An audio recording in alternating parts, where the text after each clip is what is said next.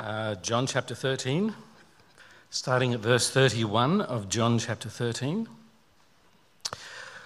When he had gone out, Jesus said, Now is the Son of Man glorified, and God is glorified in him.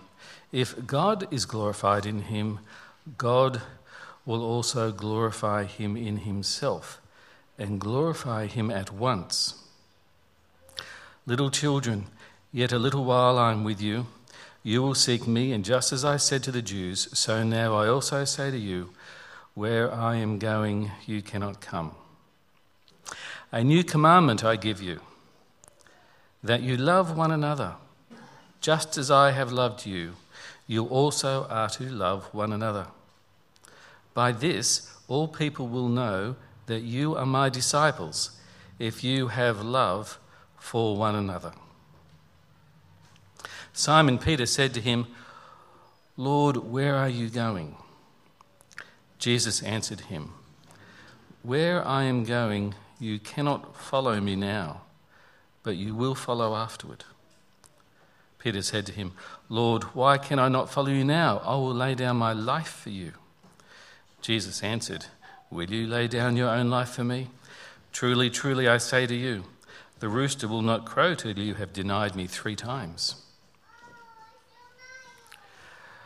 Let not your hearts be troubled. Believe in God, believe also in me. In my Father's house are many rooms. If it were not so, would I not would I have told you that I go to prepare a place for you? And if I go and prepare a place for you, I will come again and will take you to myself, that where I am, you may be also. And you know the way to where I am going. Thomas said to him, Lord, we do not know where you are going. How can we know the way? Jesus said to him, I am the way, and the truth, and the life. No one comes to the Father except through me. If you had known me, you would have known my Father also. From now on, you do know him and have seen him.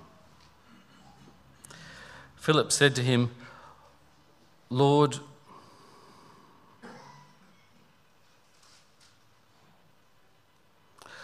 show us the Father, and it is enough for us. Jesus said to him, Have I been with you so long, and you still do not know me, Philip? Whoever has seen me has seen the Father. How can you say, Show us the Father? Do you not believe that I am in the Father and the Father is in me? The words that I say to you, I do not speak on my own authority, but the Father who dwells in me does his works. Believe me that I am in the Father and the Father is in me, or else believe me on account of the works themselves. Truly, truly, I say to you, whoever believes in me, will also do the works that I do. And greater works than these will he do, because I am going to the Father. Whatever you ask in my name, this I will do, that the Father may be glorified in the Son. If you ask me anything in my name, I will do it. That's the word of the Lord. Yeah, you take that. Thanks. Thank you. All right, good morning.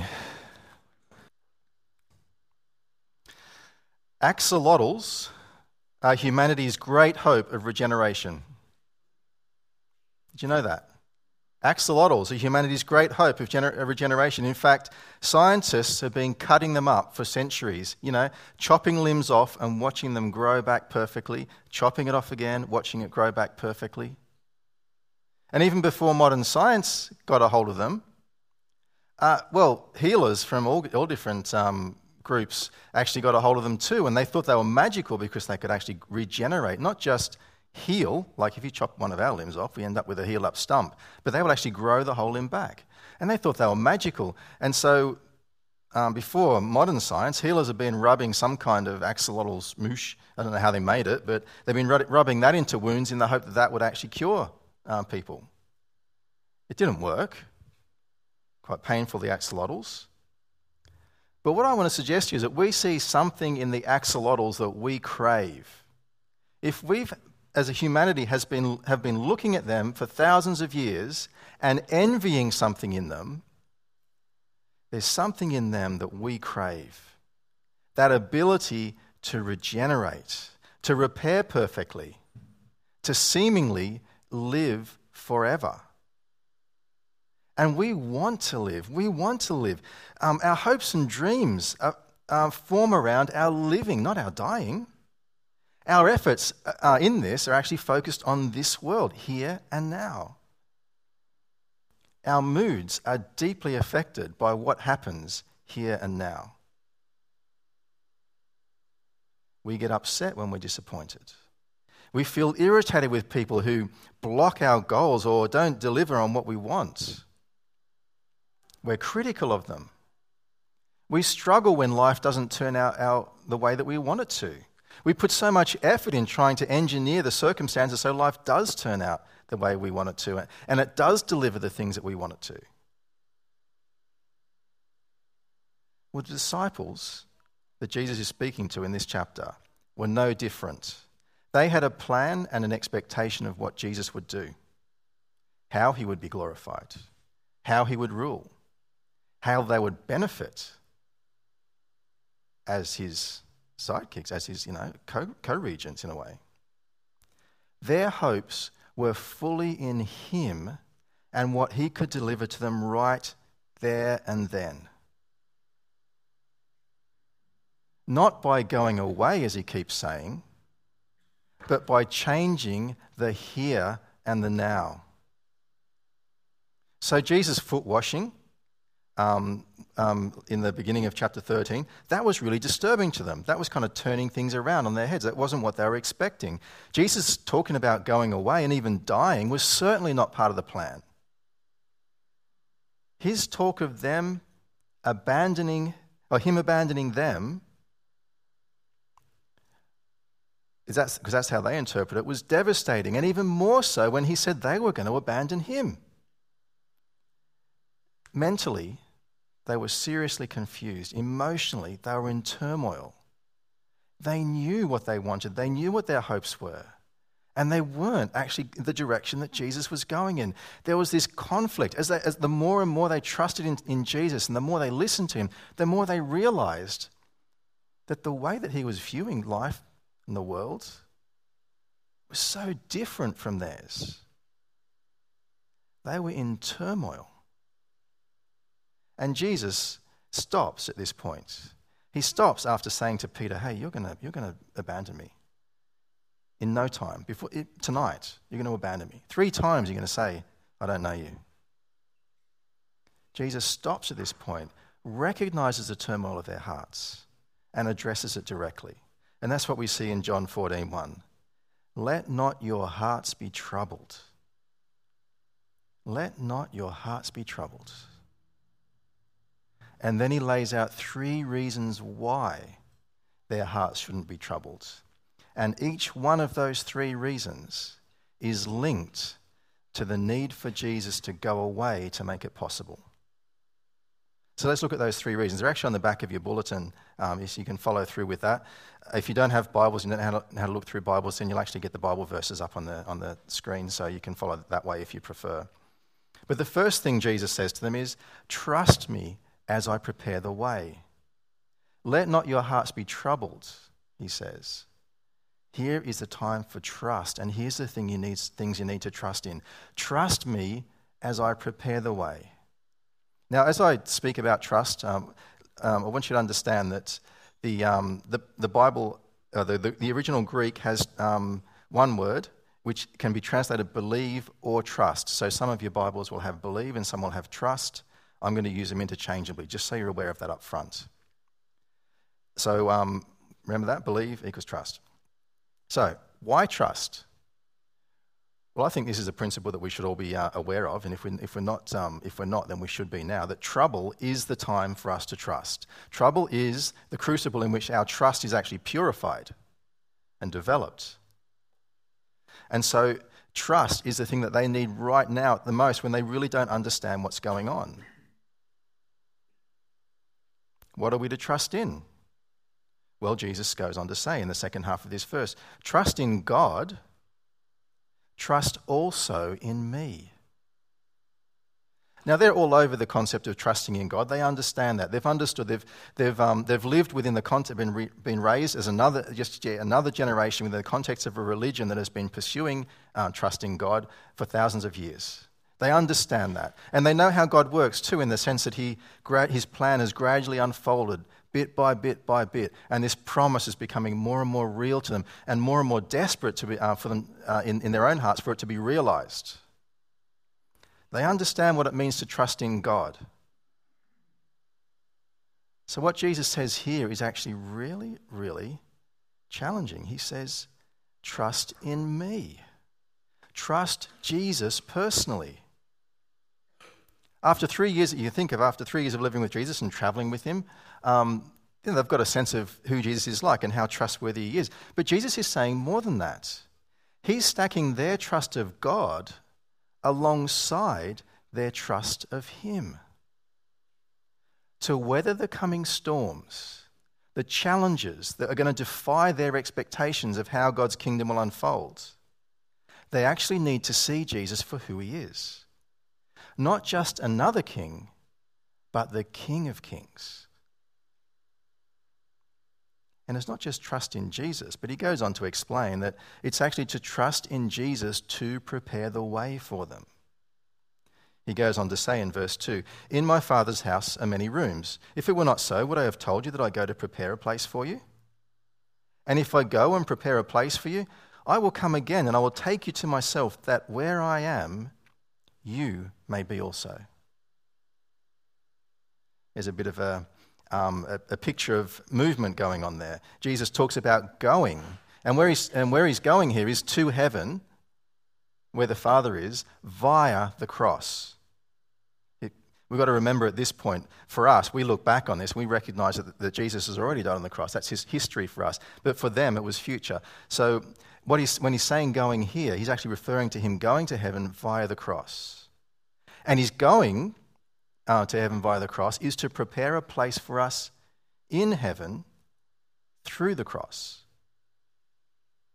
And then he speaks about coming again to take us to himself. What is he talking about here? These people are troubled. His closest disciples are troubled. They're, they're, they're deeply distressed. And so he starts to speak about heaven.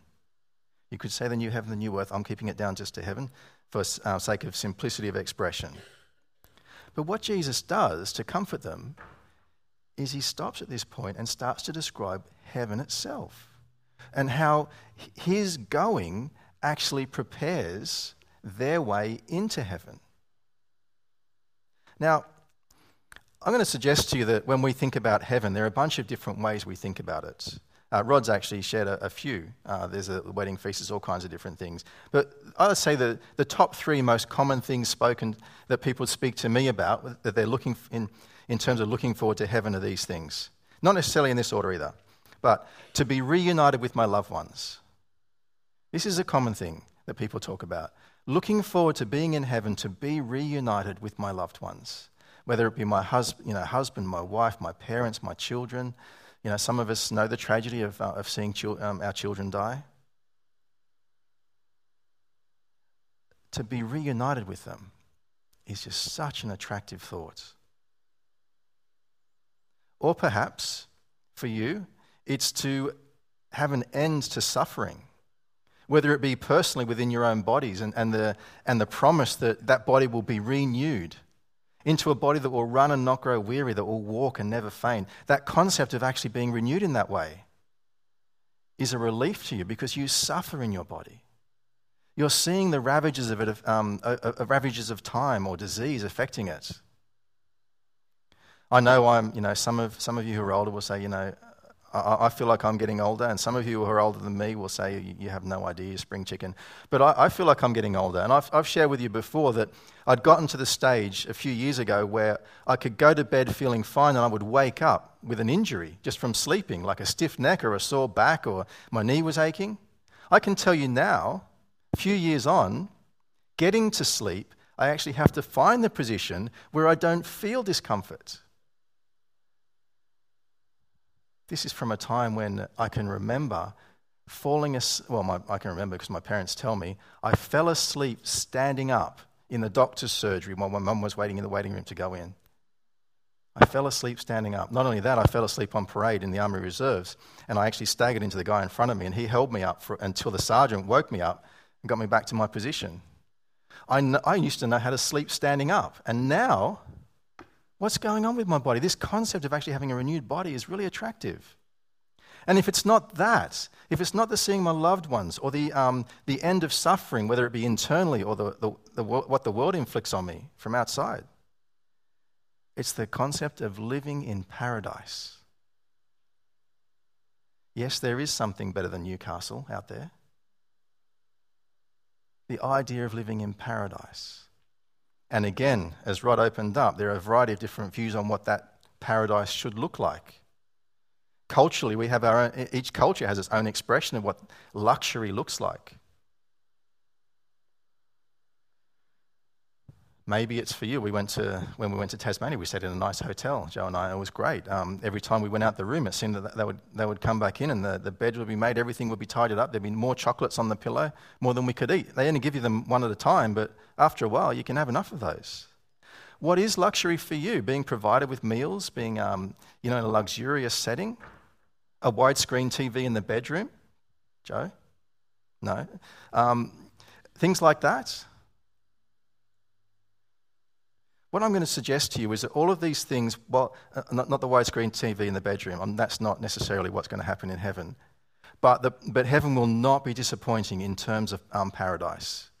We will not be thinking of heaven and being disappointed by the state that will be in there. But if we focus on these things, we're missing the point of heaven that Jesus is trying to get across here. The focal point of this place is not the quality of the place, but the presence of our God. And until we understand that, and until we own that in our hearts as our ultimate value, to be in the presence of God, we're going to struggle and struggle and struggle again with what He delivers for us in life. But let me suggest it to you in, in these terms Joe's a good cook. I love her cooking. Not so pleased that she's um, no, no, longer milk and dairy and uh, sorry dairy and um, gluten intolerant. That she's sorry that she's dairy and gluten intolerant. But I, I love her cooking. Now I could list a whole bunch of different things that I love about Joe, all the different um, things I'm benefiting from as her husband. But if they were the sum total of our relationship, what would that be? How would you judge me? A consumer of her. But to delight in her personally, that's what God is um, calling us to. He's calling us to a relationship where He delights in us personally and He invites us to do the same. The focal point of this place that Jesus is preparing for us is not the quality of the place but the presence of our God there. So as we read these words, Jesus is saying, Trust me as I prepare the way for you into the presence of God. The God whose trappings you love, but who is far greater and more love, um, more worthy of your love than anything he's provided for you. Jesus goes on his lesson isn't finished here. He goes on and says, Don't just trust me as I prepare the way, but trust me because of who I am. Because of who I am. Now, just understand here that when Jesus talks about himself being the way, he's talking about himself as the way, him personally being the way for us to come into relationship with God again. And as he talks about himself being the way, we discover that there are two misunderstandings. It comes in the context of two misunderstandings. Firstly, Thomas and then Philip. And if you, if you, um, if you have the ESV Bible um, app, then I'd encourage you to look up Thomas and Philip and look at how they're portrayed in, uh, in the Gospel of John.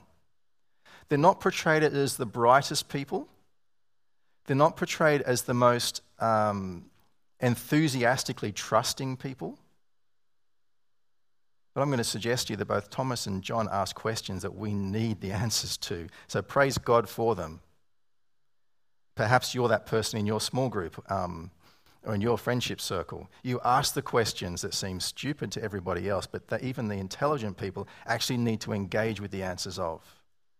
And let's look at Thomas. He, Thomas, he, um, he, he straight away, as Jesus is talking about going and preparing a place, Thomas comes straight up with this question in verse 5, and he says to him, Lord, we do not know where you are going. How can we know the way? Thomas has a literal interpretation here. He doesn't know the destination or the way, so we can tell that he's sort of existing on this literal level. He's existing in, he's, he's thinking in the here and now. How is God engaging with my here and now? There's a saying we have, isn't there? Too heavenly minded to be of any earth, earthly good. Well, perhaps Tom, you could say, was um, Tom, that friends here. Thomas was um, too earthly minded to be of any good. Jesus sees this and responds to him. He says in verse 6 I am the way and the truth and the life. No one comes to the Father except through me. If you had known me, you would have known my Father also. From now on, you do know him and you have seen him. Look what Jesus says here I am the way, the truth, and the life.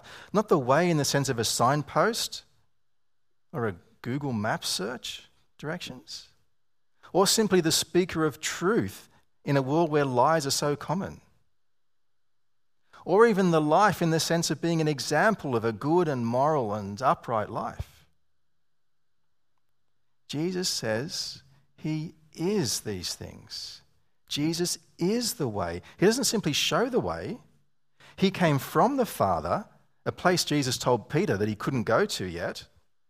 And then by trusting in Jesus, who died for us, we are now able to go with him back to the Father's presence. Jesus is the way. And Jesus is the truth. He is the Word of God in human form, not simply a messenger, but God personally declaring Himself, revealing Himself, revealing Himself to us, and showing us to ourselves at the same time. Jesus is the way, He's the truth, and He is the life. Jesus, what Jesus is saying here is, I have life within me. It's not something that can come and go. He's saying, I'm the source of life. Life flows outward from Jesus, richly and abundantly from him, into everything else that exists. Jesus is the way, the truth, and the life. When he comes, when he encounters Thomas and his, um, his very earthly thinking, the way that he sees of breaking that mold, of breaking that mold of thinking, is to lift him out into a bigger understanding of what's going on by understanding who he is. And he continues that with Philip because Philip has, a, has an issue as well. And, and Philip's kind of grappling with these things and hearing them, and he's just going, oh man, this is, this is just too hard. And like I said, you look him up in, um, in John and you'll discover that he's a, yeah, he's like a, you know, remedial learner, shall we say. And he, and he, um, and he said, oh, Look, show us the Father, and it is enough for us. Do you know that sense of wanting more? As simple as, as Philip is in his asking this question. Do you know that sense of wanting more? When things happen and you just think, man, what is going on? How is Jesus real if this is happening in the world? How is this? How is Jesus my Savior if this is what He's letting happen in my life? I could put up with it if I just got to see more of him. If I got to see something that, that convinced me, just overwhelmed me and convinced me to carry on. Here's a man who is wanting more. But in the context, the context that he's saying that is, he's wanting more than Jesus. Jesus responds. He says to him, have I been with you so long and you still do not know me, Philip? Whoever has seen me has seen the Father. It's in verse 9. For Jesus to prepare their troubled hearts for what's to come, they need to understand what he is doing. And more than that, they need to be clear about who he is. Jesus said, I am the way, the truth, and the life. No one comes to the Father except through me. That's an exclusive statement because the personal God has come personally to rescue us back into a close personal relationship with Him. There aren't other ways, there is only one. And He's there right before them, urging them to trust in Him.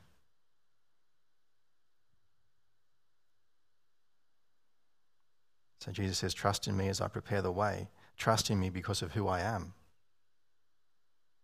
And he goes on and, and, and finishes by saying, Trust in me as you continue my work. Each of these um, points up to this point have actually been focusing on uh, trusting in who Jesus is and what he's doing. At this point, we start to see how who Jesus is and what he's doing has a direct impact on us now. These truths aren't just simply um, propositional truth. They're not just things we hold in our heads and, um, and, they, and they, you know, they make us feel warm and fuzzy. These are truths that actually shape how we live, how we act. And that's what we see here. And the, the word work is something that's worth um, bearing, uh, understanding here and bearing in mind, because even in these verses, these, these last few verses of this section, uh, we actually get a, a bit of an understanding of what work is. So I'll give you a definition of work. In its broader sense, is doing the Father's will that the Father be glorified. So when work comes up in these verses, doing the Father's will that the Father be glorified. Let me have a look at what Jesus says in terms of continuing his work. In verse 12, Jesus says, Truly, truly, I say to you, yep, whoever believes in me will also do the works that I do, and greater works than, than, than these will he do, because I'm going to the Father. Jesus' work is doing the Father's will that the Father be glorified. And, and we're actually invited into that, into the same, to continue that. So everything from the words that he says to the things that he does, we, we read here. Everything from the words that he says to the things that he does, including miracles. Now, that obviously raises a question for us. Um, does that mean that we should all be doing these kind of things, including miracles? So, when we take on the works that Jesus was doing, do we, do we get to do miracles too? I'm going to say that's a, that's a possible application of what's being said here. It's possible that, that what um, Jesus is saying is an outworking of this, as you do my work, that you will do miracles. But what he is definitely saying is that you will be doing the Father's will that the Father be glorified. We focus so easily and readily on the miracle aspect, and that becomes such a point of focus for us because we're, we're concerned about the here and now. We're not seeing things the way that God does. I don't want to write them, write them totally out of the picture, but I do want to say to you that each point in which um, Jesus refers to his miracles as his works those works have a purpose, and that is that people might believe that Jesus is the one the Father sent. So they have a purpose in themselves. They point to Jesus. You don't actually have to do miracles in order to do that work. It's just one of the ways that that happens. May God choose to can use that again? Possibly. But definitely, we get a sense of, um, of what, these, what it actually means to do the Father's will that the Father be glorified. Um, as, we, as we look into what works are. Because uh, Jesus goes, uh, he actually says here, greater works than these. How can there be something greater than what Jesus has done? How can there possibly be something greater than that? Well, let's have a look at how um, Jesus speaks of doing, the work, um, doing work. And, he, and in chapter 4, verse 31, Jesus tells his disciples to do the work of gathering in the harvest. In John chapter 6, verse 28 to 29, when the, um, when the crowds that he just fed actually ask him, What work should we be doing? he tells the crowd to do the work of believing in him. In John 5 21, Jesus tells his disciples that the Father's greater work is to raise the dead and to give them life. If we kind of just sort of bring all those things together, um, what we get is that the works that Jesus is talking about, these works are greater because from now on, they will actually be pointing to the completed work of Christ. Jesus' work will be completed. So when they talk about Jesus and they witness to him, they're witnessing to, uh, to a completed package. That, that place is prepared in heaven for us. He's not going to do it, it is prepared. It's done. It's not like Jesus has taken 2,000 years to build your room.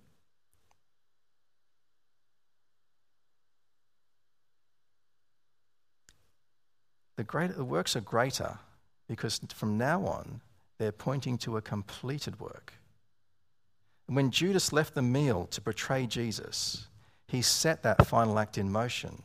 And Jesus acknowledges that in um, John 13 32, where he says, Now is the Son of Man glorified and God glorified in him. Judas left and set in motion the, the acts of that night, which would lead to his, both his betrayal, his, um, uh, his sentencing, and ultimately his death. Witnessing to Jesus' finished work is the greater work that we're actually involved in. And just as we, um, as we close up on this passage, I think it's really important to, to look at where Jesus uh, lands us when he, uh, when he finishes what he's saying. You see, he says, he, he goes into um, instruction on prayer at this point. And it's important that we understand this because doing Jesus' work is only possible in Jesus' strength. He says in uh, verse 13, Whatever you ask in my name, this I will do, that the Father may be glorified in the Son. If you ask me anything in my name, I will do it. I'm going to suggest to you that uh, the way that we read these verses shows that there's a problem in our hearts in terms of our own expectations. I'll give you a few different ways we can read them that, that demonstrate a problem. Firstly, we can read them and think, hey, great, a blank check. I can ask for whatever I want. It's like think, think Aladdin and the, and the lamp, just rub that lamp, and I'm already starting to think, okay, so what am I going to spend my wishes on? We can read them and think, blank check. But for any of you who have existed in that thought process, even for long enough to form a prayer, you will know the second thing that we react to these verses like, and that is, it doesn't work. It's a great promise on paper, but it doesn't work. I've tried it and I didn't get the answer. It's because we're thinking like the scientists with the axolotl, chopping it off and watching it grow back, chopping it off, wanting to find a way of actually improving the, um, our current existence. Are we asking that the Father be glorified? Are we asking in the Son's name? But I'm going to suggest to you another way, and this is, a, this is probably the way that um, you know, we're kind of a conservative evangelical church. I think, I think this is one of the ways that we actually really struggle, struggle, and that is this I don't dare ask. We're thinking, okay, whatever, whatever you ask in my name, uh, this I will do, that the Father may be glorified in the Son, okay. Um, yep, okay, that's got to be true. It's there in the Bible. I trust the Bible. But I'm not ready to trust the Bible in action, so I daren't ask. Some things seem too big for me to ask. Some things seem too presumptuous. We may even convince ourselves it's an act of humility that we don't ask. How sad is that?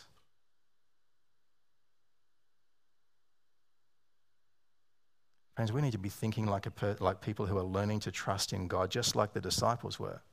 Thinking like people who that trust is actually beginning to develop in our lives thinking like people who, who just long, uh, love to, um, to see who Jesus is in his word, how God reveals himself to be, and look at the, take those promises that He makes for us seriously and start to want to see those things happen. I think we need to pray accordingly. We need to pray big prayers. Let God sort out how He's going to deal with it. There's no prayer that gets no answer. Every prayer gets an answer. It may not be the answer that you'd envisaged, but pray big prayers. Friends, don't shrink this promise down. Don't empty of, it, of, its, um, of, of the, the, the extravagance of the invitation. Ask. And be reshaped by whatever answer you get, and ask again.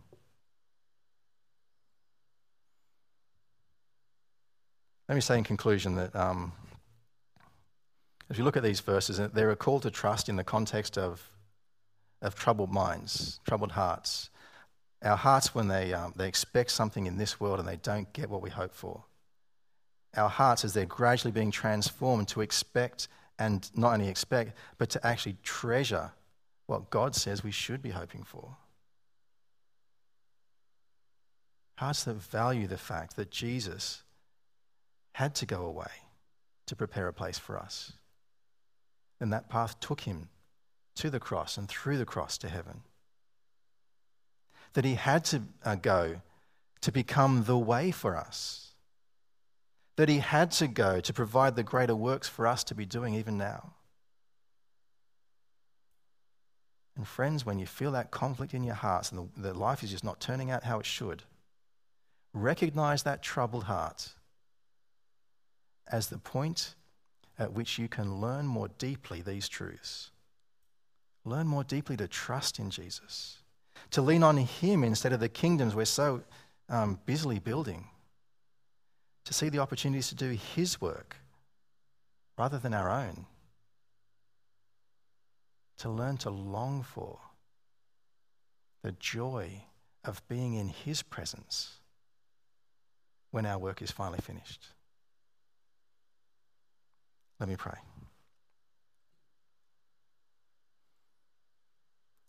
Father God, I've got to confess that